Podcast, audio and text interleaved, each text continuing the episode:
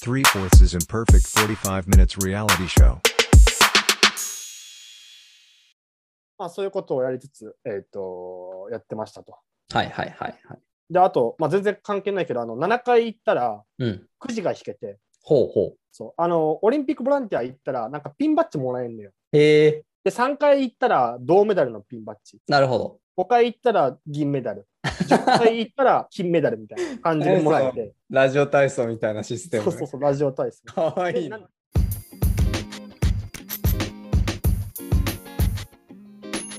えー皆さん、こんにちは。たくみです。えー、渡るです。 3 4シーズは毎週月曜日の朝配信する27歳会社員が夢の雑談と音楽の話を楽しむ番組です。魅力を語った曲はプレイリストとして配信しています。今回のテーマはオリンピックです。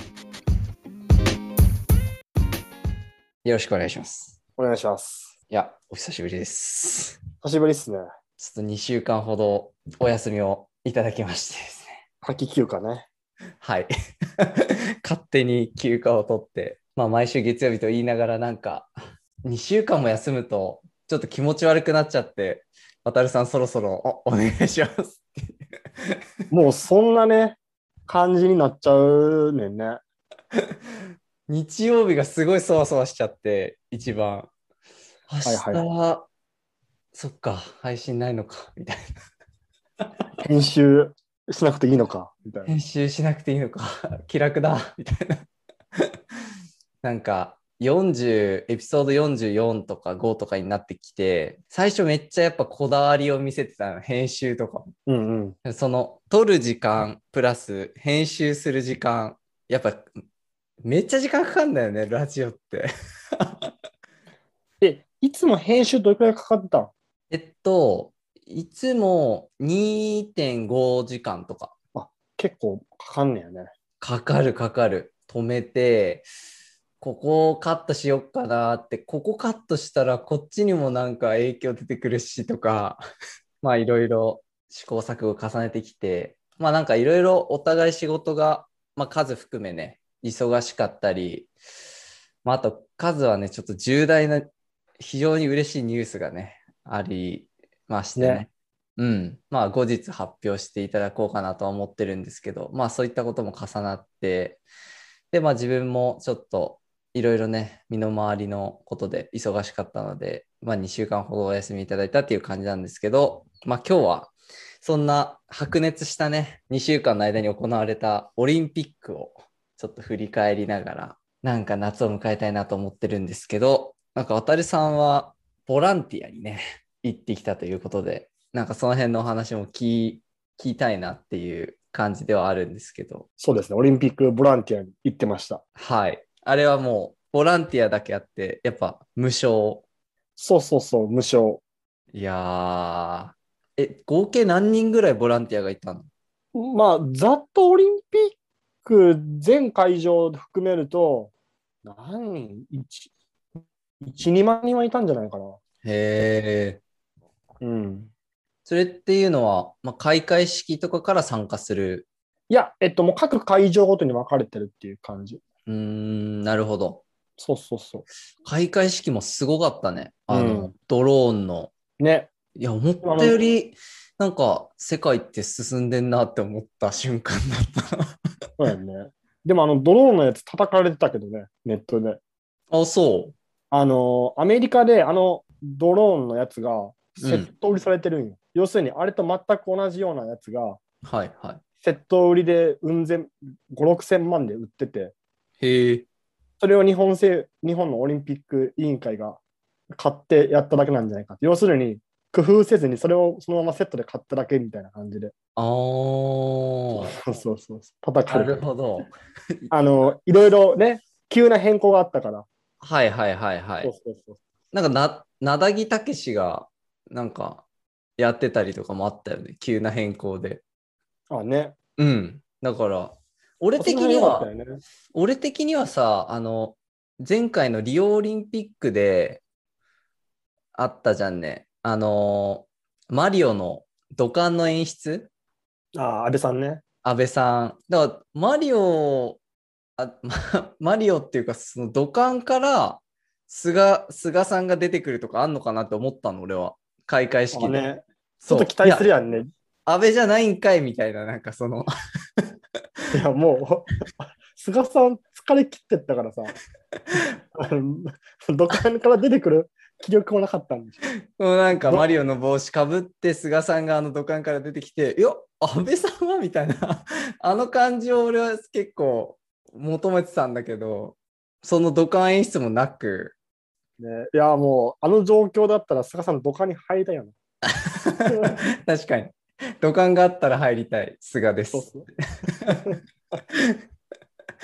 あとは、あの、開会式で、あの、ゲームのね、やっぱあの、音楽とかうんうんうん。がやっぱすごい流れてて、自分的にはやっぱ、ウイイレの曲、分かりづらかったけど、ウイニングイレブンの曲が流れてて、すごい、いやー、いいなって思った瞬間はあったけど、渡る的にハマった曲とかあったえードラクエかな、やっぱ。わやっぱそこだよね、ドラクエよね。かりやすかった。当時やってたなと思って。ああ、だから、まあ、そのジャパニーズカルチャーとしてゲームをね、取り入れてくれたっていうのはめちゃくちゃ、やっぱ世代的に嬉しかったよね。ね。うん。ちょうど世代がね、俺らの世代というか、まあ、ちょっと上から3 2、30代に刺さるよううん、うなセん。ットリストやった気がするわ。そうね。確かに。まあ、ツイッターでセットリスト見ながら聞いてた人もいる、いただろうし、俺は結構なんか、やっぱ最初から見た人だったから、あいうえお順であれ国がこう入ってくるじゃん。うん。で、ケニアぐらいかな。まだケニアか、みたいな。 ケ、ケでこんなに国あるんだ、みたいな。長えよな。長かったね。あと多分、バッハ、バッハさんの話もすげえ長かったし。すげえ長え。まあまあまあ、そんな東京オリンピック。橋本さんも長えし。千代さん長かったね。 途中でチャンネル変えちゃったけど。うん、まあまあまあまあ、そんな開会式があって、なんか、俺からいいっすか、ちょっとじゃあ3つぐらい見た競技で感動したやつとか。はいはいはい。どうぞどうぞ。やっぱ1つ目はサッカうん。ー。うん。で、もう1つがスケボはいはいはいはいはい。ーでマラソン。はいはいはいはいはい。うん、男子マラソン。女子マラソンはちょっと見れんかったけど、男子マラソンのこの3つがやっぱ主に見れて、タイミングもあって、見ることができて、やっぱもう涙なしには見れない、感動した競技だったかなって思ってるんだけど、サッカーね、見た見ましたよ。うん。それこそ、えー準決と3位決定戦か。うんうん。あの、生で見たすぎて、でも、オリンピックのボランティア入ってたから、はいはい。あの、スマホ片手に、ずっとこうやって見てた。いやー、まあその3位決定戦の うん。メキシコ戦、やっぱドラマがあったね、久保建英がやっぱかっこよかったなーっていう。うん。なんかスペイン戦は結局延長後半でね、スペインのアセンシオっていう選手にぶっ刺されて左足でまあ崩れ落ち。で、やっぱずっと今年のなんだろうメンバーは金メダル取れるってずっと言われてて、大きなプレッシャーがある中での、さなんかね、メダル、金メダル届かなかった選手たちのまあ表情とか、泣き崩れる感じとか。いやーなんかすげえ、あのまま PK 戦行ってたら勝ってたのかなとか、まあいろいろ妄想もしたし、なんであそこであんなシュート、だって120分とかだよ。いや、あれでも、あのコースはもう無理よね。いやー、本当にいいシュートだったね。あれはもう止めれんよなと思うぐらいの、綺麗、綺麗というか、うん。うまいとこついたなっていうシュートよね。そうね。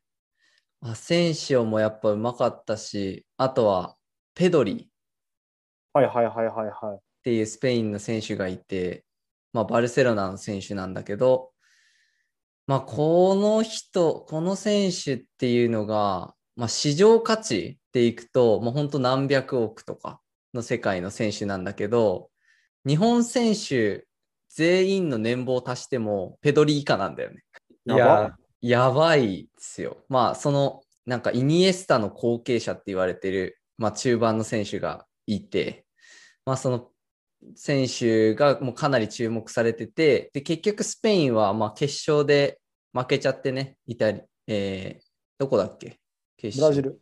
ブラジルか、ブラジルに、えー負けちゃって、で、銀メダルだったんだけど、まあ、スペインはスペインでいろんな重圧がある中で、あとやっぱ久保建英がね、3位決定戦の後に、もう大粒の涙だったじゃん。ね、あれ、今までね、全然そんな感じ見せなかったのに。そう。もう竹房知ってはいたし、知ってはいたっていうか、やっぱ、もともと注目されてた選手だったし、まあ、FC 東京の時からも、まあ、見てて、マジョルカ行って、今、今シーズン苦しんでてとかっていうのを見てたし、まあ、その若干20歳でこんだけ世界から注目されて、で、日本金メダル取らせます自分が取らせますみたいなああやってこう言い切るなんかビッなんかビッグマウスじゃビッグマウスなんだけどこいつなら本当にやってくれるんじゃないかなみたいなこう期待持たせてくれる感じとかもすげえワクワクしたし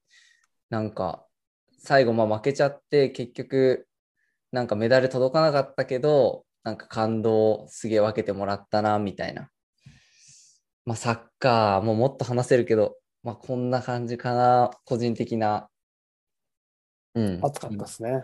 暑かった。俺もうおえつで泣いたもん。竹内さんが、なんかその最後のインタビューで目真っ赤にして、なんかこんこんなにこう竹竹が感情を見せた時なかったなとか、その FC 東京のサポーターで、あのコハロンっていう、まあ、コハロンさんっていう人がこういるのね。うん。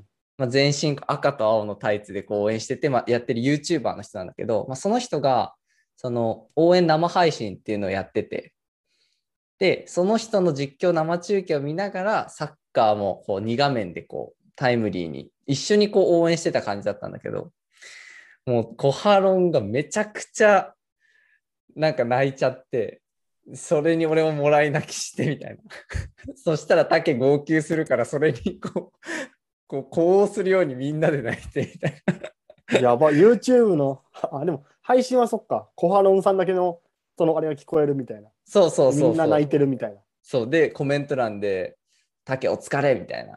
日本選手良かったよみたいな。オーバーエイジ枠も最高だったみたいな。こうみんなのわーってコメントとか見ながら、タケのインタビュー聞いてて、もう、ワンワン泣いちゃって。いや、サッカーやっぱいいなと思って、なんか次、メダルまた頑張ってほしい。なんか次、ワールドカップがあって、また3年後は、えっと、オリンピックがまた来るから、まあ、そこの世代につないで、まあ、竹内さんまだ出れるからさ、ね。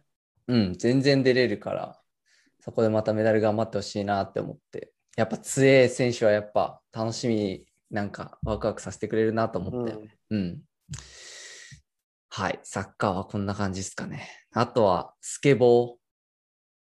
まあ、朝8時、7時とかからテレビずっとこう見てて、うん。パーク競技っていうね、多分うんうんうんうね、ん多分、うん、男子パーク、女子パーク。で、まあ、スケボー。最近ね、見た映画で、まあミッドナインティーズっていう、まあ、スケボーの映画が、を見たんですよ。まあ、アメリカのはいねはいはい、そうそう。っていう映画を、まあ、見た直後っていうのもあって、スケボーかっけえな、みたいなところから、まあ、見てたの。うんうんうんうん。そしたら、あの、堀米選手ね、やばくないっすかすごかったね。すごかったよ。うんあの解説も面白かったしね。やべえとか、すげえとか、 半端ねえみたいな。で、トリック太陽の技、森がトリック技の説明がこう入るんだけど、名前長すぎて全然わかんないし、なんかあのアナウンサーの人うん。と、あとあのスケボーの、まあ、選元せ選手なのかなまあわかんないけど、まあ、スケボーにこう詳しい人うんうんうん。まあ、こう2人でセットでやってて、まあ、スケボーってこう言っちゃえばその競技っていう見方もあるけどやっぱ文化だったりするじゃんうん。とかがあって、まあ、その採点基準とかもすごい難しいんだって各国それぞれあるし。うんうん。っていう中で、まあ、話解き解説していくんだけどそのアナウンサーの人が、まあ、ここ2年めちゃくちゃスケボーの勉強したんだって。うんうんうん。で、まあ、その実況にね、臨んでたんだけど、そのアナウンサーの人のこう細かい、まあ、あの、ボードの回転だったりとかっていうのの解説があり、で、それをこう支えるように、こう、スケボーってその文、カルチャーみたいなところが強いから、解うんうんう説んしすぎちゃうと面白く、なんかそういうことじゃねえんだよっていう人がやっぱスケボーの中にはいるらしくて、うん。そうそうそう、そういうかっこよさじゃないんだよ。なんか技術の高さってわけじゃないんだよな、みたいな、なんかそっち目線の。なんか解説しすぎちゃうと、なんか面白くなくなっちゃうんだけど、そこをこう補填するように、あのスケボーの選手のあの緩くて面白いこう解説がこうバチッとはさはまって、もうあの2人のスケボーの解説めちゃ面白かったなっていう、なんかそういうのをこう受けて、あと堀米選手だってアメリカに1億円の家あるんでしょあね、もう立てたって言ってたよね。やばいよね。すげえ、やっぱアメリカンドリームっていうか、スケボードリームあるなって思ったし、うん。うんあと女子スケボーも、13歳の女の子が金メダル取ってたよね。すごいね。平均年齢15歳とかでしょうん。でもあれって金ス銀ケボ金ー、銀銅。スケボー界では結構よくあることなんだって、あの若さで。ういうーん。うん。まあ平均年齢ももちろんあるとは思うんだけど、いや、なんか日本スケボー文化来んじゃねえかなって思って。ね。うん。買ったりしたスケボー。そんなに影響受けてない。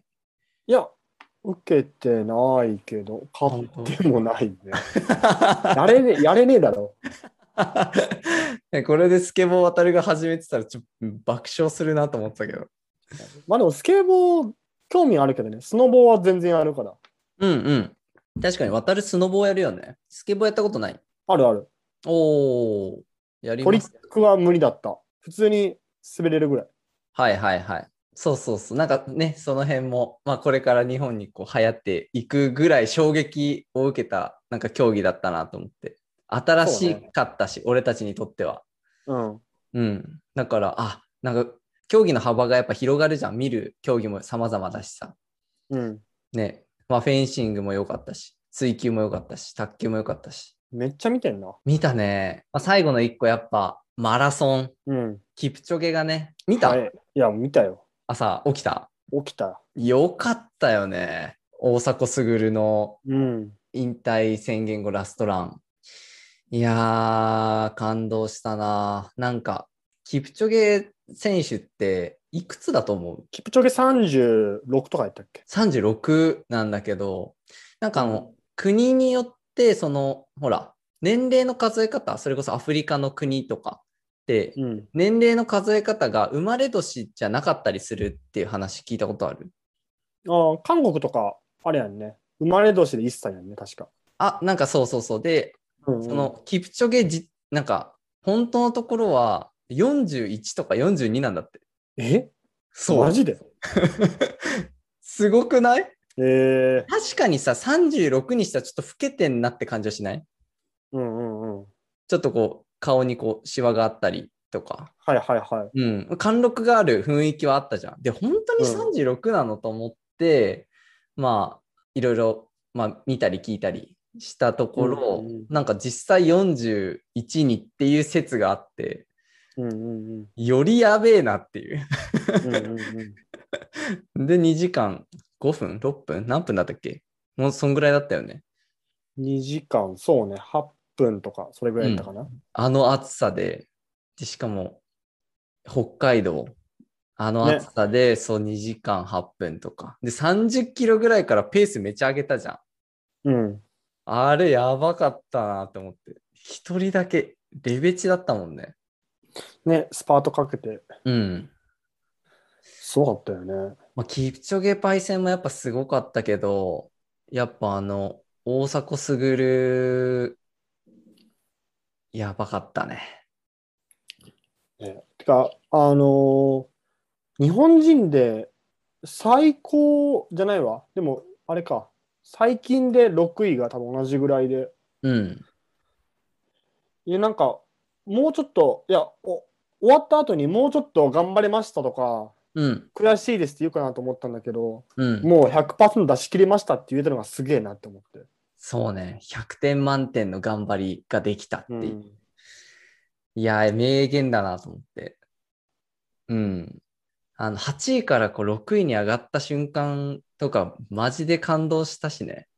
うん、こうよ落ちくて言ったくるよね。うん、落ちてくる選手をこう、抜いて抜いてみたいな。で、あの、やっぱあの、キャップ何回も変えてたじゃん。うん。あれ、氷の粒がこう頭の上に入ってたっていう話してたのいや、へえ。なんかあの暑さ対策で、まあ、他の日本人選手はやってなかったんだけど、あれ、競歩の選手からこう、インスピレーションを受けたんだって。うんうんうんうんうん競。歩とか特にもっと時間長かったりもするから、まあその暑さ対策とかで帽子に氷を入れて、こう、なんかそれをこう、かぶって暑さ対策したりするんだけど、まあそれをこう、今回取り入れてみたいな。帽子何回か変えてやってたよね。うんめっちゃ書いてたよね。めっちゃ変えてた。最後6位でフィニッシュして、あのインタビュー、泣かせないでくださいよ、みたいな。こう マジでこっちも泣いちゃうぜ、みたいな。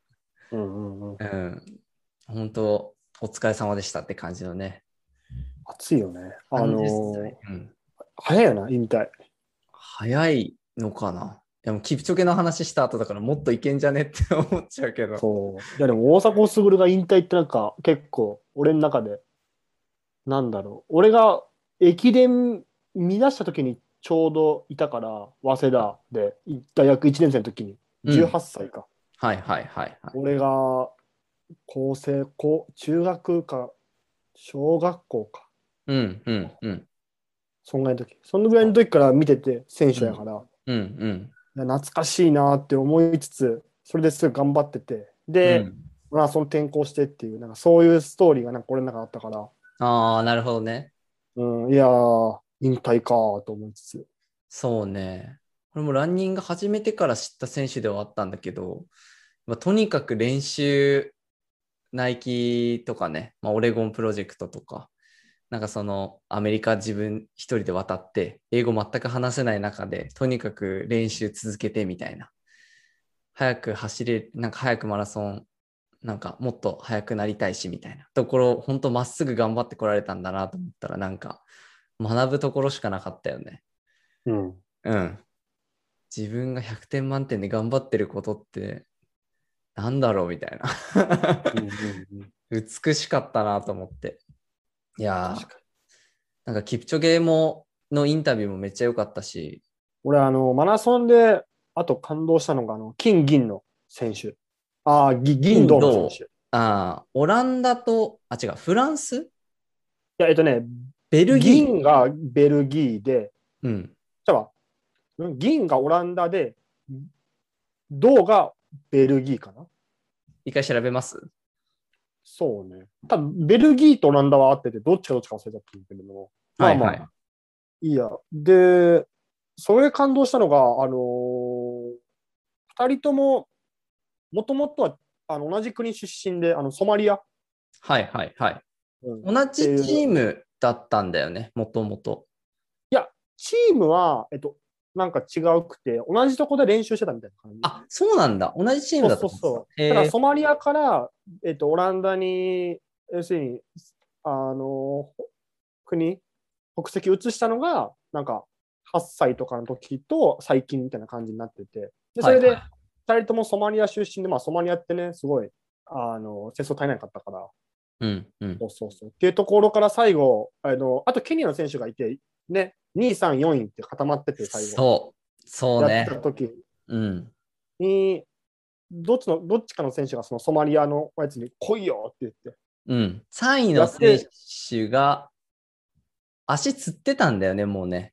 そうそうそうそうそうそう。なんだねけど、自分はもっと、まあ、2位の選手はもっといけ早くゴールできたんだけど、まあ、その3位の選手をこう、行こうぜみたいな感じで、こう国が違ってもこう励まし合って、うん一緒にゴールしようみたいなあの姿勢とか、熱いなーって思ったよね。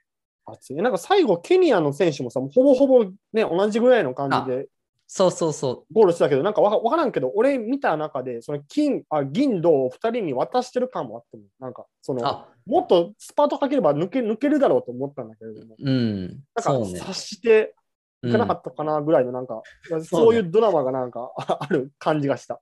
ただ、まあ、4位の選手は、ちょっとスパート100メートルくらいで若干失速したんだよね。多分、縦うんうんう、ん前からゴールゴールのああの視点から見ると縦一直線でさ、本当あれなったと思うんだけど、横から見たら結構空いてたから、実質空気読んだっていうか、まあ、最後ラストをちょっと落としちゃったのかなみたいな感じは、まあどうだろう、わかんない、そうそう本当のところは。うん。まあでもちょっと疲れてはいた。まあでも大迫がやっぱこう、その自分がまあ6位をこう守って、最後まで6位で走ろうと思ったっていう、なんか、もっと上げ、だってさ、現役最後って自分で宣言してさ、ラストランでこんだけ練習してきてさ、じゃあ6位ってなったら30キロ、35キロ、40キロ手前ぐらいで、もっとなんかアドレナリンドバドバなわけじゃん。うんうんうんでおなんかさもっといけるみたいな本当はペース上げちゃう気持ちになったりしないのかなとか思ったしやっぱその辺すごい冷静だったしちゃんと6位で帰ってくるみたいなとこもやっぱすげえ良かったよね。うん、自分はそこにすごい感動した。まあ、その2位、3位もめっちゃ良かったけど、やっぱね、良かったね、オリンピック。いいね。うん。まあ、女子マラソンの方は、スタート、7時スタートが6時スタートに切り上がったりとかね。急なね、前日のオーダー変更でしょ。あ、オーナー変更だったんだね。あ、いや、ぜ前日のオーダー変更で。あ7時からオーダー6時変更あ、そうそうそう。で、みんな振り回されて、暑さ対策で。ね。あ、そうそう、暑さ対策で1時間切り、もっと早くね、切り上げになったりとか、大変だった、なんかすごいた感動したなと思って、男子も女子も。うん。ですまね。あっていう、個人的参戦でしたね。はい。って感じっすかね。うん。匠ズベストオリンオリンピック競技参戦的な感じだったんはいですはけいど、はいはい。逆に渡さん、なんか参戦あったら聞きたいなってそう感ですじねなん。ですまあちょっと、3戦、まあ言おうと思ったんだけれども、まあ、あの、1戦に絞 って、ちょっと、あの、もう、俺、これはっていうのがあるから、それをちょっともう、熱く語らせてもらいたいなっていうのを思ってて。オリンピックボランティア参加者が語る一戦。いや、あのね、あんまりね、オリンピックボランティアと無関係っていうバズるん、バズるんちゃうかな。あオリンピックボランティアの話もちょっと最初にちょこっと言いながら、一戦、あの、一戦ね、話そうかなと思うん だけど、お願いしますオ。リンピックボランティアは普通にあの、馬術、はいはいご。存知ですか、馬術。馬の、そうそうそうそう。ちょっと見てなかったですけど、僕はすいま せん。 あのね、BS でしかやってないから、 日本見れな。はいグリーンチャンネルで見るレベル。いはいはい。俺も見れてない。なるほど。の、あのーそう、馬術をやってる会場が馬事公園っていうのが東京にありましてねうん。で、そこでスタッフをやってて、で、メディア対応っていうのをやってて、うん各国の記者とか、あとはカメラマンとかをの対応みたいな。うん。でよくあのインタビューで、あのー選手が終わった後にさ、インタビューされてるみたいなのあると思うんだけれども、うん。うん。あそこのひところにちゃんと人が入るように。で、各国ごとに入るようにあ誘導したりとかするようななるほど。スタッフみたいはいはな。い。ざっくりとそんな感じ。はい。あとはまあちょこまかした雑をやったりしてるんだけれども、うん。まあそういうことをやりつつ、えっ、と、やってましたと。はいはいはいはい。で、あと、まあ全然関係ないけど、あの、7回行ったらうん。くじが引けて、ほうほそう、あの、オリンピックボランティア行ったらなんかピンバッジもらえるのよ。う。へえ。で、3回行ったら銅メダルのピンバッジ。なるほ5回行ったら銀メダル、10 ど。回行ったら金メダルみたいな感じでもらえて、ラジオ体操みたいなシステそうそうそう、ラジオ体操。かわでいいなな。で7回目行ったらくじ引きができて、はいはい。そのくじが当たったら時計がもらえんねん。へえ。そうで、俺出勤日数6回やって、全部で。はいはいはい。え、ちょ、くじ引きてえなと思って、うん。どっか空いてないっすかって言ってねねじ込んでもらって、はいはい7回できるようになって、うん。で、くじ引いたら時計が当たって、え嬉しかったっていう。なるほど。はい、あのスウォッチのオリン東京オリンピックそのボランティア限定の時計です。ええ。でもうメルカリで 売ったの。メルカリでいや売ろうかな。1万2、3千やめとけ よ。円。いい商売だわ。っていう、なる。あの、感じでした。あなるのほど楽しくやらせていただきました。お疲れ様でした、本当。ボランティアの皆さんのおかげでね、素晴らしい大会があったと。ありがとうございます、そうですね本当に。はい。で、まあ、一戦、あのーの、まあ、ちょっと被っちゃうかもしれないんだけれども、陸上ですね。ほはい。元陸上部だったので、あの、うんもうずっと見えるように見てて。う。はいはいはい。うんうんうん。あの、で、その中で一番感動したのが、えっと、女子1500メートル。女子1500。うん田中希実選手です。ああ、はいはいはい。ちょっとニュ女ー子ス。千、う見んたうんうん。うん。女子1500メートルで4分台切るっていう日本新記録で、へえ。それがマジすごいなっていう。おおそうそうそう。っていうのと、あのーなんだろう、予選からもう飛ばしてて、ー。うんうんうん。で、なんか、ずっと目標をその4分台切る、切らないと決勝に行けないっていうの、あのーあったみたいで、はいはいはい。で、基本やっぱ強い選手って、ちょっと、なんていうの、余力残してやんないけれども、うんうん。あのもう予選から、予選、準決、決勝ってあるんだけれども、はい予選から日本記録狙って、うん。で、予選で4分3秒とかかな。へで、えに。それで日本記録更新して、まず、自分が持ってる日本記録を。うんうんうん。そうそうそう。で、すごいねって言われて、いや、でもまだまだですっていう感じで。ほうほうほそうで、準決で、まあ、4分台来て、日本人初の3分台か、女子で。っう。うんうんうん。ていうのをやって、いや、すげえなと思ったのと、うん。走り方がすごいのへえ。あのーそれこそ黒人の選手とか体力あるから強いんよね、基本的に。なるほど。うん、黒人系。の中で先頭を切って走ってんのよ。うんうん。その集団の中で。うんうん。自分が引っ張るぞっていう。うんうん。いやその姿勢がすげえなっていうので、なるほど。はい、感動してたっていう感じへです。え。感動ししみたじ。み感じてました。えー、いいっすね。まあまあまあまあ。いや、ほんとよかった、オリンピック、マジで。楽しかったね。ね閉会式、ちょっと微妙だったけど。 まあまあ、閉会式はね、うん。まあまあ、いろいろありましたけど。うん。なんか、オリンピックすごかったねが、いなんだろう、8月中に終わっちゃうぐらいな感じだよね。そうね。それはすごい寂しさはあるけど。まあでも、こうやってね、こう、ラジオに残しておくことで、まあまた聞いてもらったりとか、いつかまた聞けたらそうですいいっすよね。うん。はい。次は、次のオリンピックは、パリ。パリ。パリ五輪ですね。見に行パきたリい五。輪見見に行ききたいね。見に行きたいあの、ベルサイユ宮殿のところとかで試合やったりとか、たい。あ、え歴史的建造物のところで試合やる競技もあったりして、フェンシングとかとかね。はいはいはい。なんかそういうところがすごいいいらしいよ。うーん。フェンシングもだって日本、エペで金取ったじゃん。ね。あれ、初めて団体で。よかったね。なんか、うん。見に行きたいですね。パリ五輪。うん。うん。ワクチンパスポート、こうやって持って。 まあまあまあまあ。結構オリンピック見に行くって、なんだろうな。ちっちゃい頃全然そう思わなかったけど、やっぱ大人になると行きたいなって思うよね。うん。うん。まあそんなオリンピック話でしあ、た。あと、おおはいはい。ごめんごめん。いや直近で北京もあるな。ああ、そうね。来年。確かに。それも、あの、ぜひ注目ですね、皆さん。北京ね。北京。東東京オリンピック。うん。いいっすね。じゃあ今回のエピソードのサムネは、その時計にしますもらった時計。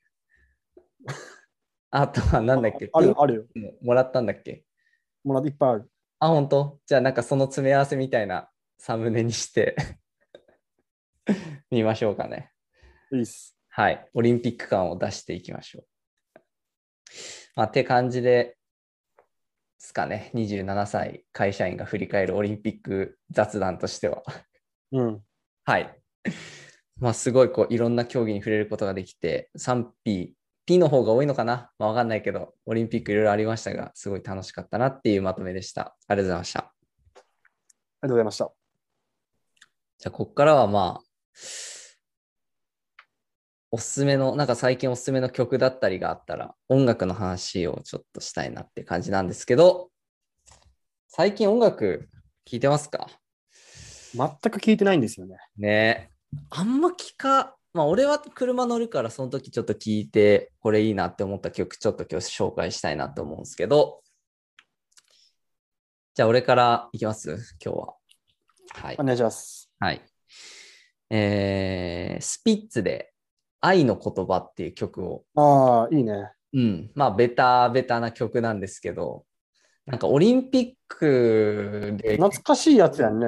結構懐かしい古い曲なんだけどなんかオリンピック中に聴いた曲でなんかすごいフィット感があったんだよねなんか、うーん。うん、なんか愛の言葉って割とこう恋愛っぽい曲に聞こえちゃうんだけどなんか身の回りの人にこうもっと感謝しないとなみたいな気持ちにもなったし、まあ、そのオリンピックを通して感動してた自分となんかすごいリンクする部分がなんとなくあってああいう時ってこうテンション上がる系の曲オリンピックフェスみたいな感じのアップテンポな曲ばっかりまあ聞くじゃんああいう時って。うん。でも、なんかそこにこう一個バラードがこう俺にこう刺さった感じがして、なんか懐かしいし、もともとめっちゃ好きな曲だったから、なんかスピッツ嫌いな人って世の中にいるいないよね。スピッツ、嫌いな人はいないんじゃないね。まあそんなスピッツのね、草野正宗さん。御年52歳とかだよ。もうおじさんやん。 あんな高い声でキュンキュンな歌詞書いてるけど、ちゃんとおじさんだなっていう。 でも変わらない声でね、やっぱ魅了してくれるんで。 確かに。そこにいたいって思っている輩が数名いそうだけどね。で、嫌いみたいな。いやー、スピッツ嫌いなやついるいねえよなっていう、まあね、東京リベンジャーズ節をね。 まあまあまあ、そんな感じで、ちょっと愛の言葉入れさせていただきたいなと。渡るさんなんかありますか自分は、まあ、最近聞いてないんで、まあ、夏になったら聴きたくなるようなはいはい音はい。楽で、えっ、と、フジファブリックの、えー夜明けのビート。お聞いたことない。フジファ大好きだけど。え、でも夜明けのビート超有名。そうなんだ。うん。あのーモテキの主題歌。あ映画。ああ、はいはいはいはい、うんうんうんはい。いいよね。まあ、完全にモテキが、もう、あの、モテキが見たくなるっていう。あの、 まあも俺、モテて、モテなくてもいいんだけど、別に。うんうんうん。うん、でも、あの、モテキってやっぱ、結構男のロマンが詰まってて。なるほど。こうで、俺が大学1年生の時に、うん。 DVD、あ、友達から言われてヤフオクで DVD を落として、うんうん。それを友達に、あ、あの、渡す前に俺がめっちゃ見るっていう、なんか、そんな、そんなようなごちゃごちゃしたのがあったんだけど、なるほど、なるほど。あの、めっちゃ当時見てて、モテキを。で、毎年見てて、なんかその友達と。うん うん。その度に、彼女欲しいな とか、いや、長澤まさみいいなっていうのをつぶやくっていうのが、こう、まあ、青春の、なあるほど。の、なってて、それを思い出すので、いや、いいなっていう。結構青春ソングなんだ、夜明けのビートは。そうそうそうそう。なるほど。やっぱ若者のすべてになっちゃうけどね、俺は。フジファっあて。あね、うん。フジファだと夜明けのビートとか、あとは、あれかな、えっ、と、なんだっけ。多分一番、一番有名なのが、あれだよね。あの、U- UFO のやつ。え、若者のすべてじゃないのあ、そう。一番、んどうなんだろうね。まあ、わかんない。その、誰にとっての一番なのかにもよる確かに、確かに。 俺、個人的に、一番、その、当時から聞いてたのは、この夜明けのビートと、なるほど。あと、銀河だ、銀河。はいはいはいはい。銀河ね、2005年の曲って今調べたら、あそうなんだ。懐かしめの曲だね。当時まだね、あの、ボーカルの、やべ、ドアスでした。なんだっけ。日村さん。あ、そう、志村さんが生きてた頃の。うん。でも、若者のすべてもそうやんね。そうね、若者すべ結て、局うん、その時のね、やつが。フジファンも結構歴史あるよね。うん。はい。まあそんな感じですかね。夏といえば。最後の花火にだよね。フジファね。懐かしい。はい。まあまあまあまあ。それもでもな夏の、夏のソングやね。言われてみれば。そうね、言われてみれば。うん。まあ、そんな感じですかね。 懐かしめの曲を並べてみましたけど。じゃあ、そろそろ締めさせていただきます。はい。えーこのラジオは毎週月曜日の朝配信しております。音楽や映画、漫画、本など様々なコンテンツを中心に緩めの雑談を毎週お届けしております。メールでのお便りは 3forces.podcast.gmail.com までタイトルにラジオネームをお願いします。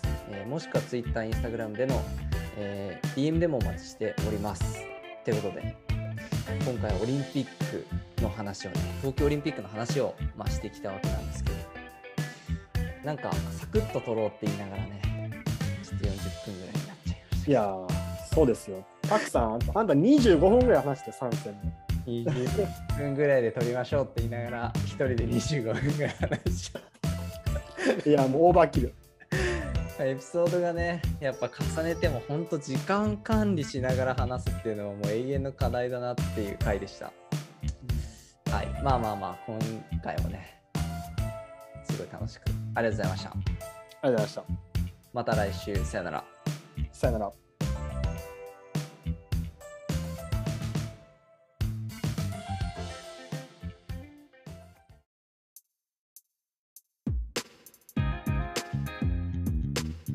Hello and welcome to our podcast. Three Fourths is talking about comics, movies, foods, books, and coffee. Delivered every Monday 10 a.m. by Apple Podcast and Spotify. Please check this out.